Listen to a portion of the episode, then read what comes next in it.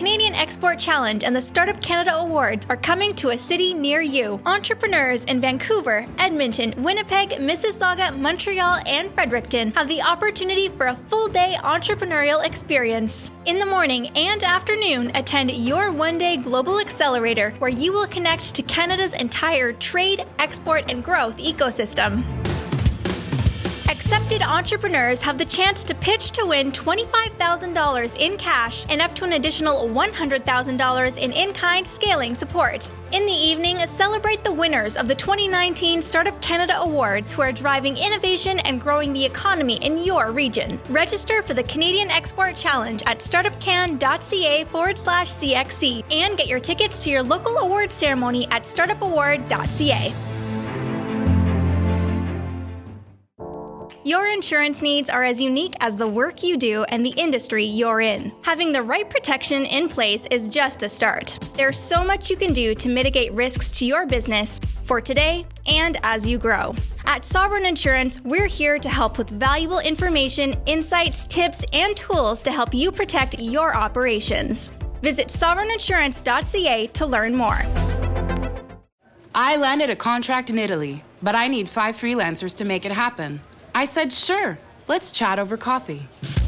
With Export Development Canada, risk doesn't stop you. EDC, take on the world.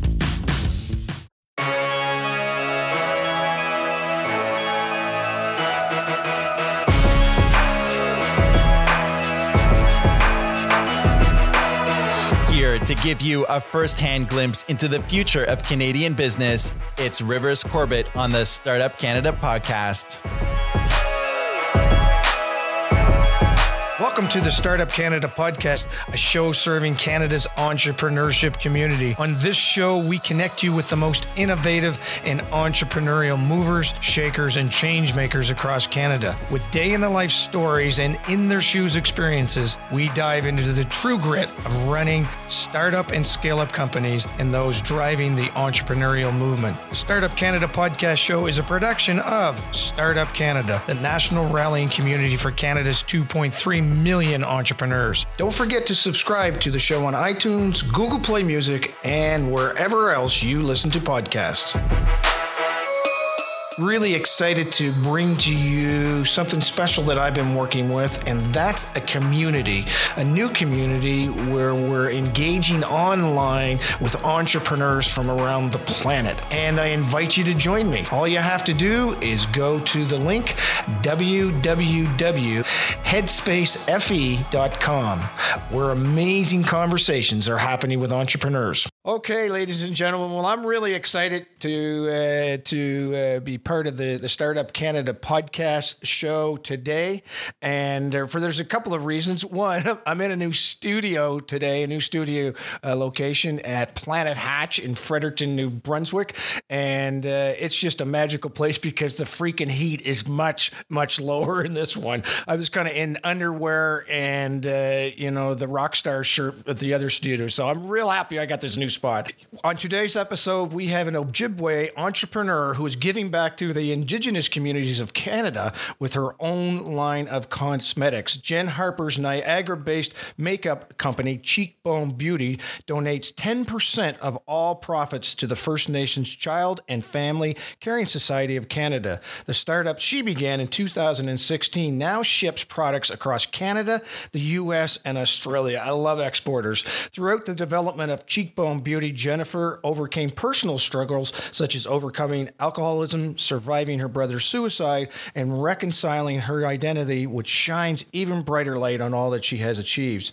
She was asked to sit on the discussion panel for the 2018 Aboriginal Women's Business Entrepreneurship Conference in Saskatoon, and she spoke at the Creative Leaders Symposium hosted by the Congress of Aboriginal Peoples in Ottawa. She has shared her story on Niagara's first youth empowerment Empowerment Day, Pathstone Mental Health, and has been invited to Cando's Economic Youth Summit in Edmonton.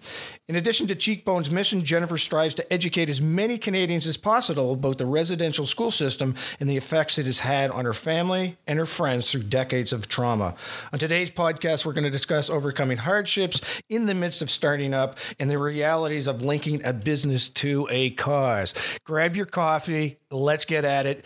Jen Harper, glad, glad to have you on the uh, Startup Canada podcast show.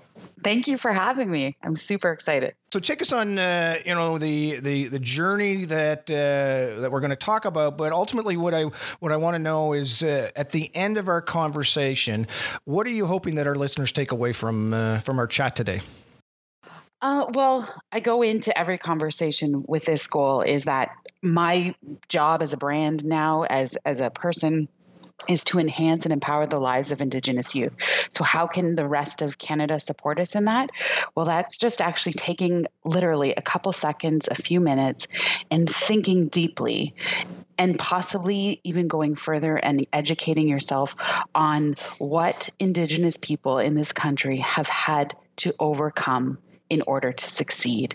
Um, it is far, far from parity to the rest of uh, rest of Canadian youth, and I think when people understand that and get a true, deep understanding of what what the, our people have had to survive, overcome, and still deal with to this very day, like so many issues are far, far from uh, um, equity in this country, and uh, if I think if people just walk away from this and think about that, um, and then the next time you're faced with an Indigenous person or a situation that involves Indigenous people, just pause and think about that um, and use this beautiful power of something that we are innately born with, which is empathy. But empathy is like a muscle, it has to be developed and worked on in order for it to be stronger. Right on. Well, it's interesting you say that. Uh, a couple of weeks ago, I was interviewing a group, uh, two people from Quebec, another one from Vancouver, and it was all the conversation was all around those soft skills associated with business and empathy. Mm. Of course, there's a key, really key element associated with that. So the timing's excellent to uh, to reference that. And I want I want to talk about your brand and how you. I mean, I can, I'm almost assured that it, you didn't just wake up one day and say, "This is what I'm going to do." You took some time to really identify the brand DNA, and I want to talk about that because I think it's a it's an element of that a lot of entrepreneurs do not do. They get into the game, they get playing, they say, okay, well, this is who I am now. When they really should be something else. It really identifies themselves internally as well as externally. So so let's go on the journey of uh, cheekbone beauty. Can you uh, start from okay, this is what I'm going to do and why? Okay, so I'm going to laugh because when you say people just don't wake up and do that, well, that's literally what happened with it. oh, come on. I'm not kidding. Press the pause edit button. so, but a oh, dream that developed, that a plan obviously had to develop and be built and grown after that. But I'll tell you about the dream. It was for years and years. I honestly, um, I literally I tell people I ran away from my culture, from my from my indigenous family, my dad for my most of my life. So it wasn't until my mid 30s that I started to reconnect and wanted to learn more and then discovered just slowly like I always knew like it was such a beautiful culture and um, the people are beautiful but I just obviously had personal and and family issues that I was running away sure. from and I sure. ultimately um, uh, ran away from the whole culture at the same time. So, in rediscovering that, uh, I always knew I wanted to do something for my people, for First Nations, Métis, Inuit people. I knew that there was a struggle. I had no understanding whatsoever, Rivers, about residential school. I had no. Mm. I had no information about the 60 scoop. I had no information as to why there was these problems and and how come my family was different and treated unfairly why was i personally treated different and unfairly growing up now in the niagara region and understanding and looking back on different situations going but i was kind of naive and i'm kind of glad i was because that can be painful right. to the child if you actually understood why someone's treating you that way right, um, right. so so sometimes being a little dim worked out for my my benefit but now when I discovered this, I knew I wanted to do something. So fast forward it's 2014 i got so sober. That was november. So actually on uh, the 26th two days ago i celebrated four years of sobriety. So i'm super proud of that. Uh, congratulations. Can i stop you there for a quick second? And and because I, I, think it's important that uh, that we talk a little bit about what was the process you took to begin your recovery and why i say that mental health issues are huge with entrepreneurs. Huge huge huge. And, and and, and it's and it's wide. It doesn't matter where you're from, who you are, whatever. You just have that. So, how did you begin your journey of one uh, accepting that you had an issue, and maybe some highlights that our guests or sorry, audience would say, you know what, that's really cool. I'm I'm going to now do that because I listened to Jen today. Well, and that's why I used I would think like 10 years ago there's no way I would possibly ever tell people about my problem right. because I was right. super ashamed of it. Now I realize when I was trying to get sober or trying to uh, heal, I would listen to other people that were well and be like, oh my goodness, they can do it, then I can do it. So now I tell this nice. obviously for those reasons. Um, yes. So it was a long journey. I mean, it was six sure. years of battling. I went into rehab in 2010 uh, and then had relapses after that. And then finally in 2014, it was just, it was just, it was just got, getting so bad and I was about to lose everything. Like my, mm. my, my husband, he was going to take my children. Mm-hmm. Um, we were even like having domestic situations where police are involved, and mm. it was just financially i was making really stupid decisions uh, it was like at that brink of losing everything including my children which are wow. obviously super super important to me right of course of course um, so and believe it or not, you're at that situation when you, I knew for all those years I wanted to be well, but this is a battle. Like I'm telling you, people that, and I know people that have family members that have struggled or struggle themselves understand. Like right now, when I sit here telling you this, I cannot believe I have overcome that. Like it still shocks the crap out of me that I have no desire because I would like, I loved alcohol in every yeah. shape form. And I would be the the alcoholic that for years would be like, okay, it's wine. I'm going to switch to beer, and then yeah. no, I'm going to switch to vodka. Like it would just never work, and it's clearly not my thing. And I should have avoided it for for so long. Um, but it was such a big part of my life. It was like losing a limb. Sometimes I tell people, like I thought the thought of having to give it up, I'd be like sweating, and it would be so emotional. But but when I finally did and this is going to maybe go a little spiritual and realize that I sure. had to go outside of myself and believe that something greater than me could help me do this. And that's what's really crazy about being an entrepreneur because I like to tell this story because that's called faith, right? When you believe mm-hmm. in something outside of yourself to help you build and do something. And every entrepreneur has to have a, a a substantial amount of faith to believe that this dream and vision we see in our heads can actually come true. Because yeah. people think we're nuts. When I actually started telling people, yeah, I'm starting a cosmetics line, you would get the looks like, okay, yeah, just that easy. And we're walking around when you're an entrepreneur, like, yeah, this is like I told, it's all up here. I can see it. How can you not see this? Right. Yeah, right, right, so, right. So anyway, I I know that every entrepreneur understands that that amount of faith that you need and coming overcoming any addiction requires that as well. Um, and it's ultimately like i had to get a, a really humble because i i was the type of person and i know a lot of entrepreneurs are like this as well that we think we can do everything right? Um, mm-hmm. um, and a lot of times we can we're really good at that but sometimes we do need help and i know great entrepreneurs the really successful ones are all the ones that have asked for help and got help in all those areas that we know we can't do something.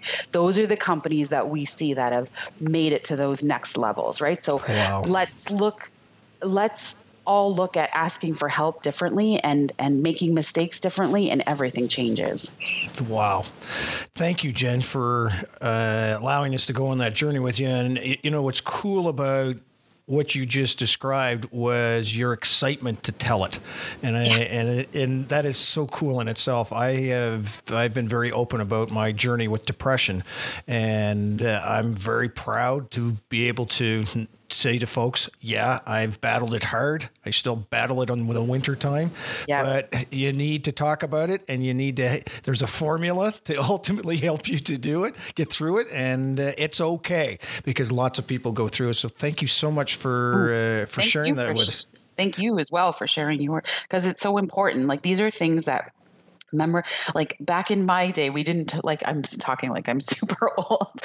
I'm only 42. It's not that old. Um, You're not that old. No, but we would we didn't ten years ago we didn't talk about stuff like this. No. It's it's now and for the sake of our children, I'm so grateful that we are. Uh, yeah, wonderful, wonderful stuff. Okay, so you uh, were dealing with those personal struggles yeah. with cheek so, and uh, cheekbone beauty story. So let's okay. keep her going before I interrupt you again.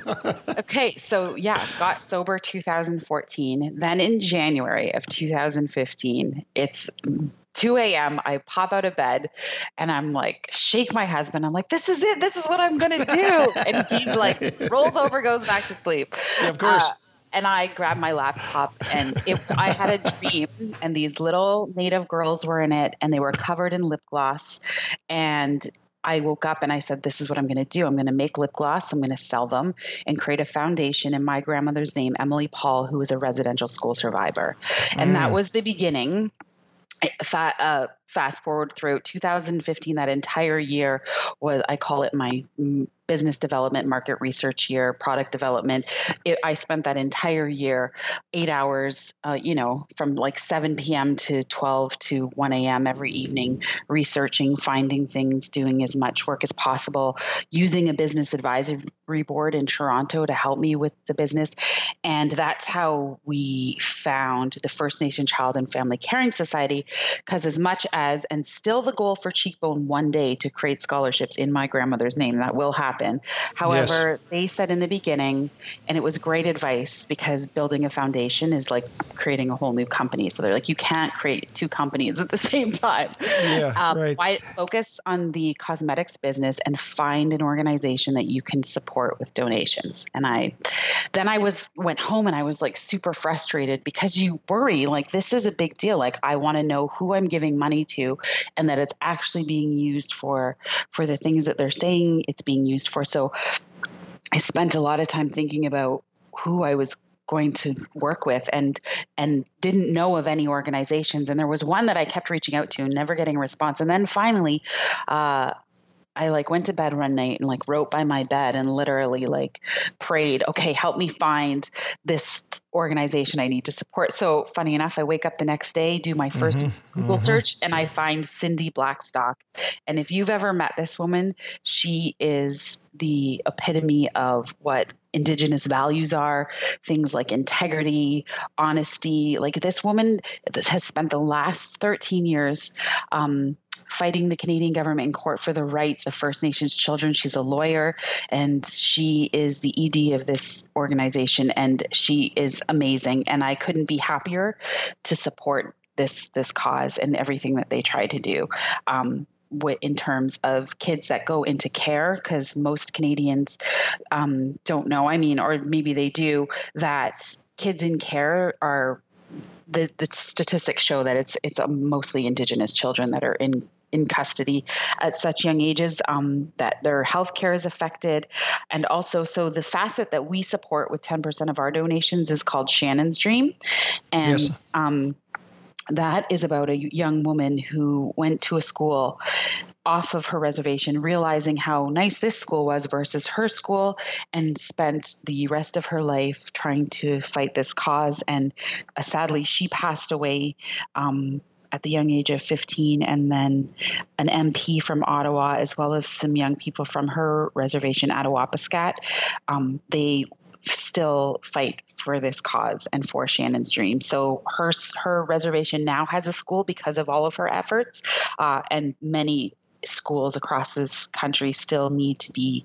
Um, repaired and up to par or rebuilt in order so that these First Nations kids that go to these schools can feel um, good about the places they're going because we all know, like, I was, I often thought she was in a portable, I think, for their entire school career in this cold, cold part of Canada, and there was um, mold and all kinds of da- mm. damage, and it was just it, I can only imagine who would want to learn in like if you're not going to a place that feels like an, and her whole motto was safe and comfy schools for first nations kids right? right and that's literally what it is and that's just basic.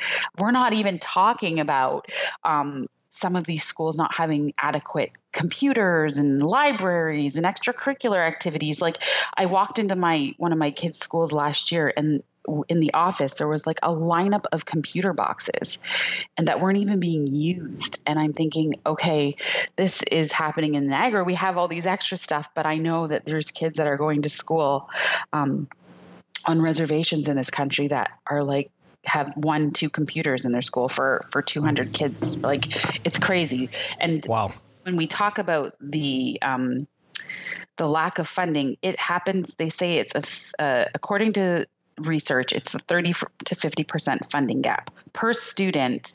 So in some cases, that's up to like $14,000 a year per student. And in other cases, it's like 4,000, which is this difference that kids that go to school on reservation versus kids that go off school. So wow. that that finding her organization and being able to support that was amazing. Then I knew, okay, now it's time to build the brand and focus on that. So, and I talk a lot about that portion because um, if any entrepreneurs are listening, I highly recommend listening to. Trust anything, me, they're listening. they're listening. anything by Simon Sinek, because when I knew yes. my my why, like the reason Cheekbone Beauty exists is to enhance empower the lives of Indigenous youth. We use lipstick as a platform to do that, but that is our why, that is our main goal. And every business decision here going forward, I always ask myself, how will this empower an Indigenous youth? So, so it makes, makes everything a lot easier when you as soon as you figure out why you exist it makes your job as a founder um, ceo or whatever role you have in it as the founder a lot easier so this is a this is an interesting point. I used to run an organization um, that we had a question that we asked also with any major decisions was is this a zag? In other words, was this unique and different into the marketplace? It was a restaurant chain, and so we were forced to be innovative. So I'm curious as to can you give me some example one even just that said okay this is a decision we made recently that connected because or was made because I asked myself that question. Well, even even just being on this podcast, right? Because right. as a founder, um, your time is so valuable, especially in these startup phases, um, because you're doing everything. You don't have a choice. You have no money, so you have to do everything. yeah. So I've discovered now I get asked to do a lot of things. Um, uh, and I will ask myself that question first now before I do it. And I won't do it if it doesn't impact uh, if it won't have an impact. And the reason I'm talking to you is because I know there's a lot of young Indigenous kids out there that want to be entrepreneurs. Love it. Thank you for that. So, um, let's talk about your business. And, and I had this on my, uh, when I was reading your bio um, uh, about about the U.S. and Australia. So let's talk about the fundamentals. If we could, we could just get into the the, the bare functionality of your business and how it works. How do you, how do you one uh, uh, market yourself in Australia? Let's call it. Let, let's go that far. And uh, how do you ultimately get your products to Australia? Because most people are scared to get outside of the borders of their own province, let alone their own country. You've been at your business for quite a you know short amount of time. Yet you're now exporting to the U.S. and Australia. So, what are some uh, what are some some strategies that you've adopted with your business that uh, that our audience would love to hear? So we actually probably sent more stuff to the UK um, than Australia now. Australia is yeah. really expensive, and there's been a few orders that have gone there, but it's like it's fifty dollars, and the the customer's paying for that. So, and the reason I decided to open it up to um, mo- almost all of the globe, not all of it, but a lot of it from the beginning was I listened. I went to um, an export conference, and someone basically just said, "Why not?" Right? Mm-hmm. and I was, yeah. and I thought about it. I'm like, I have, yeah. I have no reason why I wouldn't. And also, if I wanted to be a global brand, then I better just start by being a global brand ultimately. And I and I said, if the people want to buy it, let them buy it, and and we'll work with them and and help them getting it into their country. Uh, and Indigenous people um, in Canada, sometimes if we don't look outside of our own circles, we don't realize that any country that has been colonized has an indigenous community that has suffered the effects of colonization. And when I went into this understanding that, I know that we have a mutual understanding and feeling, and this happens amongst uh, so many people in any Indigenous community. And you see them when you're traveling or when you're out. And when I was just recently in Arizona with my family this summer, and when I mm-hmm. see another Indigenous person, it's this ultimate it's like a heart to heart connection that happens immediately. Uh, mm. Uh, and it's super interesting. It's super fascinating. It's happened my entire life, even prior to my really um, diving into my culture and getting further understanding of that because it um, even in my late 20s early 30s i'd been traveling and you see other indigenous people and you you just feel this thing that I don't understand I don't even know how to describe it but it's I think people with um, different cultures get it like my husband is Italian and I know that when he sees other Italian people there's this automatic thing that happens to them too so I sure. don't know right so I think it's culturally I think it's because we've all experienced so when I knew that I thought why not open this up just to sell it everywhere. Um, mm-hmm. And believe it or not, like we're now almost at 50% of our business comes from the United States. Wonderful. Yeah. I love it. I love it. So how do you ship there? Is it just a matter of Shopify? Is it Canada uh, Post using Shopify? Yeah. It's even wow. even even during the trials right now with the the strike, I haven't there there's been a slight delay, but I, it's not as bad as actually the media is portraying it out to be cuz I'll I sent a, a package to somebody in Halifax last week and she's like I got it the next day and I'm like wow. wow. I think wow. that was an accident, but I don't know how that happened. But anyway, so we're we're not letting any of that hold us back as a business right now. We're just putting the orders out and shipping them, and everyone seems to be getting them. And le- I mean, in some remote reservations, I notice that it does take a little bit longer. Um, Takes two days. Yeah, yeah, yeah. it takes the yeah, extra day. days instead of the one. But yeah. no, it's that's how we've been doing everything. And Shopify, like, come on, this the, the Shopify is incredible. It's absolutely um, the best like I just love the platform. It's made my job not understanding anything to do when it comes to technology or IT. As you can see, my husband had to set up the Skype for me, so I have that challenge. Um, oh, that's funny. yeah. So Shopify has made my life as an entrepreneur so easy. Uh, yeah, that's wonderful. Um, uh, the uh, so are, is your business purely online, or do uh, you have a retail distribution also? So we started entering the boutique retail realm last year. So I love yeah. it. So no, and that was it's been because everything is a learning experience and of discovering course. if if that was the push we wanted, and then we uh, discovered that Sephora does an accelerator program. So wow yeah, so we've the, the, our our sort of for our audience. I'm sorry to interrupt you, uh, Jen. For our audience who doesn't know who Sephora is, yeah. can you?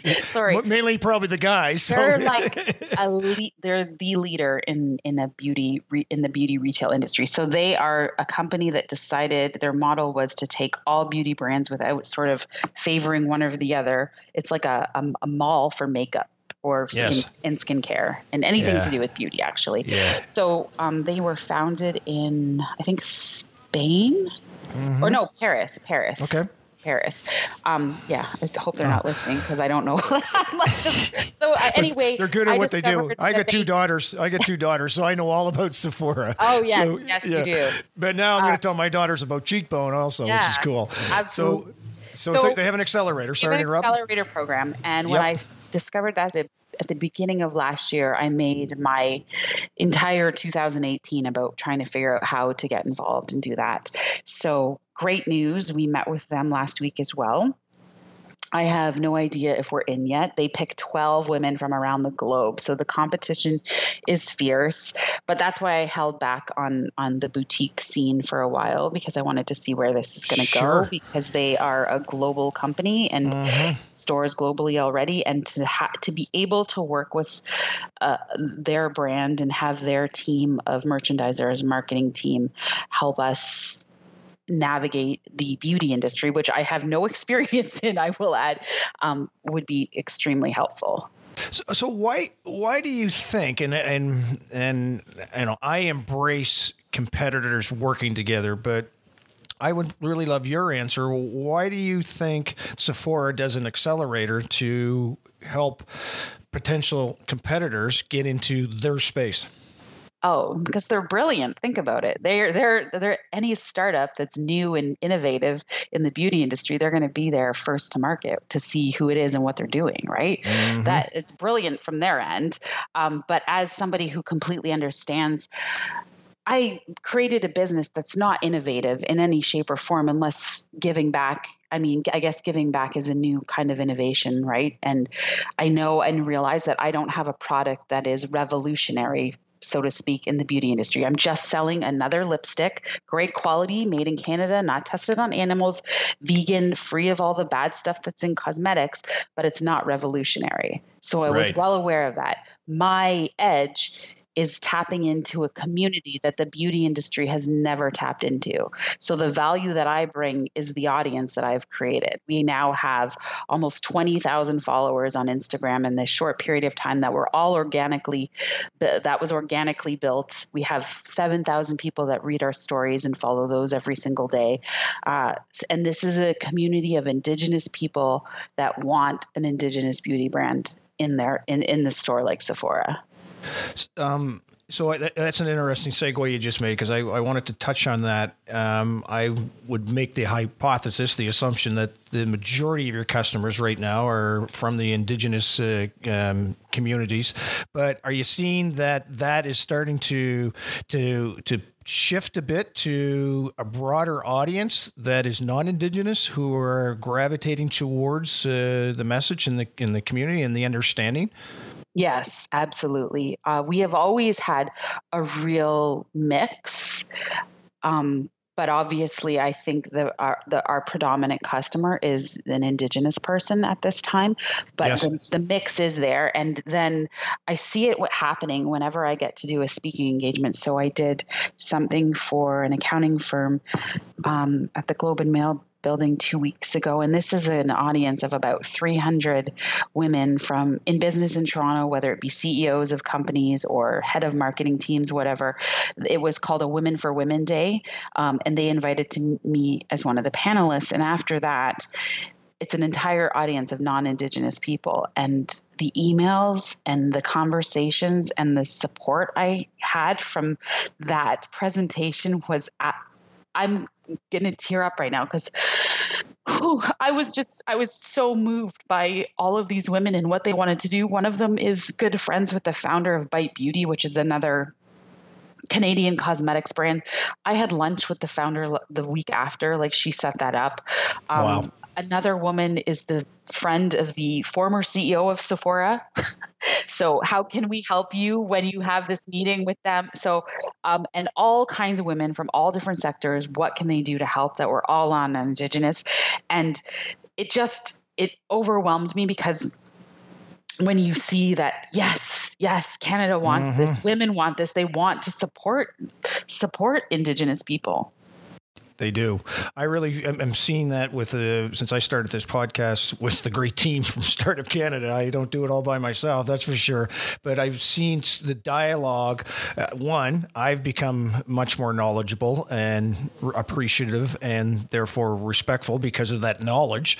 Um, but also, I think that the, the dialogue in itself generally is becoming much more public and much more vocal, which is great because of, uh, of more and more people being willing to listen and to learn. So um, I think that's I, I think that that's that's part of why Canada is starting to embrace more and more of that. And so here's a question on the other side: Are more and more of Indigenous people starting to see that also? What what I'm seeing? I'm not, I can't answer that for anyone else. I know for me, I see it and feel it, but I know there's still, so this is the thing. Like, I often, you know, because of the communities and things that I follow on social media, you do, I still get the sense of deep pain in a lot of situations and posts and comments. So there's that there. And they, I think, Canadians, if they realize that this is still a healing journey for so many Indigenous people, so that when you're dealing with them, that you'll get that um, we're all on a different spectrum of healing. So I look at everything the way that I look at everything, which is totally different from the way some people look at it. I I understand that I have a role now as an educator, um, right?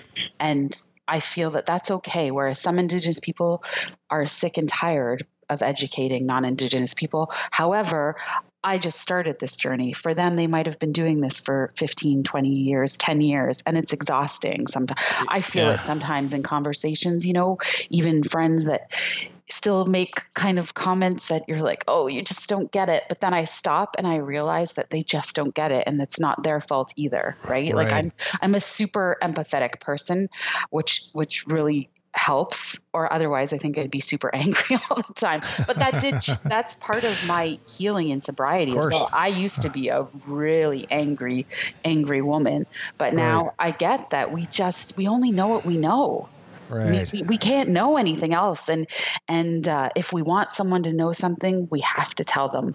We can't yeah. beat around the bush. I think communication is so important. If someone offends you, let them know personally. Don't air it yes. out on social media. Yes. Right? Yeah. No, that's right call that person, reach out to them. You can find anyone's email in this day and age, or uh, and and call them and let them know that they've offended you personally. And I think, or DM them. You don't have to do it on the public platform, right? Uh, right. And I just think there's a, a new way of doing things, and if we really dig deep in ourselves, someone will respond to love far greater than they're ever ever going to respond to hate. We know that. We know we that. know that. We know that. That's right. That's what makes the world really come together. Versus, uh, of course, lots of examples where hate just tends to do the opposite. Oh, hate is like fuel for more hate and more. Um, more dysfunction like it really is the fuel for that so we have mm. to like mm. i it's two opposing forces right and you got to pick which which fight you want to have and that doesn't mean like so many times i have this conversation with people i said we need to get to a spot where we can sit around a table with someone that you totally disagree with on a matter and you can still love and respect that person. You totally don't have to agree with them at all, but right. you can still sit there, eat a meal, and respect one another. Like that is to me, that's ultimate love right there. Oh, that's wonderful. Jen, I got two more questions for you. The last one's a short answer, I believe. You're going to tell me or not, but the, this one is uh, has to do with stories, and you you mentioned about stories and you know in the content that you're delivering and the people who are in your Instagram uh, feed and and so on. How would you how would you advise a business that is up and coming, maybe a year behind you. You're still relatively young, but so so impactful so quickly uh, as to how to involve storytelling in the the branding of their organization it's super super important. I think it's how we as humans connect with one another is always by our stories. And ultimately it's just being i i know this is so overused but it's the authenticity of it. It has to be real. Um, people have wondered they're like how has cheekbone gotten this successful in such a short period of time? And i and i literally it's woke up that night had that dream and decided i was going to be vulnerable and real for for the first time in my life um, and and I shouldn't say that. I've always been that way with my family, but maybe in the public setting not so much. So I really just took that and ran with it. And I can not describe to you how how how big a part of being vulnerable has been for my healing journey because so many it, it's been it gives you fuel to go and it helps you connect to other human beings on a level that you'll you'll never get unless you share your heart with them. Wow, I'm um, I'm going through separation right now from my ex-wife, who, who was my wife, and vulnerability, being vulnerable in this change in my life, is something that I've, I am discovering that I need to do as much as I don't want to do it, but as part of the healing, uh, I need to do that. Mm-hmm. And uh, I'm so happy you said that because I think mm-hmm. as entrepreneurs, we do all have personal lives that connect with our professional lives, and uh, yeah. and we need to be vulnerable in them as well as, as well as being it professionally. So uh, thank you so so much for for for doing that. And by the way, you said you're getting teary. I wish more guys would get teary. it's harder. yeah, it's harder. Jen Harper with Jen with two N's. Um, how um, how do we get a hold of you uh, personally? First of all, and second of all, how do we find Cheekbone Bone Beauty so that my daughters can go check it out? Because I'm going to email them as soon as we're done. So, cheekbonebeauty.ca is the online store and our website. And then you can get a hold of me at jen at cheekbonebeauty.ca. If anyone has any questions, I'm always um, available as much as I can to answer them and help you in any way, shape, or form. Um, this is, you know, being an entrepreneur is not easy. It's really, really difficult and it can be very lonely. So, mm. I encourage everyone to get involved in any networks in your local communities, the Chamber of Commerce commerce in your in your regions or towns, um, and connect with entrepreneurs and use Startup Canada as your community ah. because they're so amazing. They're incredible. I yes. cannot tell you. My first met them at Powwow Pitch in Ottawa, and yes it's been nothing but a, the most wonderful experience. You know what's kind of cool? What you just said there. You hang out with Startup Canada. Uh, I remember when I met them. So it's so cool. You didn't yeah. say you didn't say the organization. You said them. So you're personal. You have a personal yeah. connection to the yeah. Startup Canada family. So cool, Jen. Uh, it's been a real honor. It really has. Thank you for taking us on a deep journey that is uh, has got great light attached to it and great discovery and great great uh, reconciliation, and and uh, I'm going to challenge you to not stop because it's important work that you're doing. Thank you today, so much. Today I'm not stopping. Tomorrow morning might be different, but today I'm not. yeah, but you know the saying, tomorrow never comes. yeah, yeah. it's always about today. You keep on happening, my friend. Thank you okay. so much for being on the show. Thank you so much for having me. Thank you for joining us this week on the Startup Canada podcast, a show dedicated to unlocking the entrepreneurial potential of every entrepreneur with access to inspiring stories and tangible lessons to help you run your business. Want access to resources and support to grow your business? Visit startupcan.ca for the latest startup community news and upcoming events like our popular hashtag Startup Chats on Twitter every Wednesday and Friday at 12 p.m. Eastern. Till next week, I'm Rivers Corbett leaving you with a sneak peek of next week's episode. Hi, this is Kerlande Mibel, founder and president of the International Black Economic Forum, and you are listening to the Startup Canada podcast with Rivers Corbett. You are a true entrepreneur just in, in in taking that crowded space and saying, you know what, there is still a need, and uh, yeah, that's that's very very brilliant. So let's kind of let's kind of dive into you know the challenges that uh, that that you're trying to um, face head on with regards to entrepreneurs in the in the black community. The thing is, as I don't know how many black people you have around you, but there's a there's a lot of us full of talent, uh, full of everything, but we are not thriving as we would like to because you know uh, not being recognized for uh, the greatness uh, right. that we have and uh, that we are bringing up in, uh, in, in Canada. So and there's a lot of sadness. I'm saying it like that. There's a lot of sadness attached to that. So one of the um, one of the things that we, we why we choose to create the forum was to say that there's we know there's a lot of talents, a lot of uh, bright people within our community that is that are um, contributing within our, the society, uh, the society, and, and big corporation and everything. So we wanted to get all those people together um, to see how we could uh, together how we could. Um, reflect on yes. the issues of black uh, black people's economic state and yes. specific uh, specific issues and from that to see what are those the solutions uh, that we could create that will be catered to our need and that will help the, our communities to prosper because that's what we are looking uh, we are looking to build um, a prosperous thriving community uh, within the, the, the big black uh, families you know, so that's that, so that's one of the big uh, the big idea beyond um, beyond uh, the, the, the forum is to get black people together and not only Canadian black uh, but uh, black all around the, the world. That because nice. we, we believe that we can learn from people that are doing great things in Africa, yes. uh, uh in Haiti, or and elsewhere. You know, McKinsey is saying that the next five uh, emerging markets will come from Africa. So yes. there's a lot of great things be, being done there that we in Canada we could uh, be inspired by. So how to get? So we are working to get as much as people together to to reflect to um, on specific uh, issues to come up with specific and targeted uh, answer to, for us to drive together. This is a fascinating topic.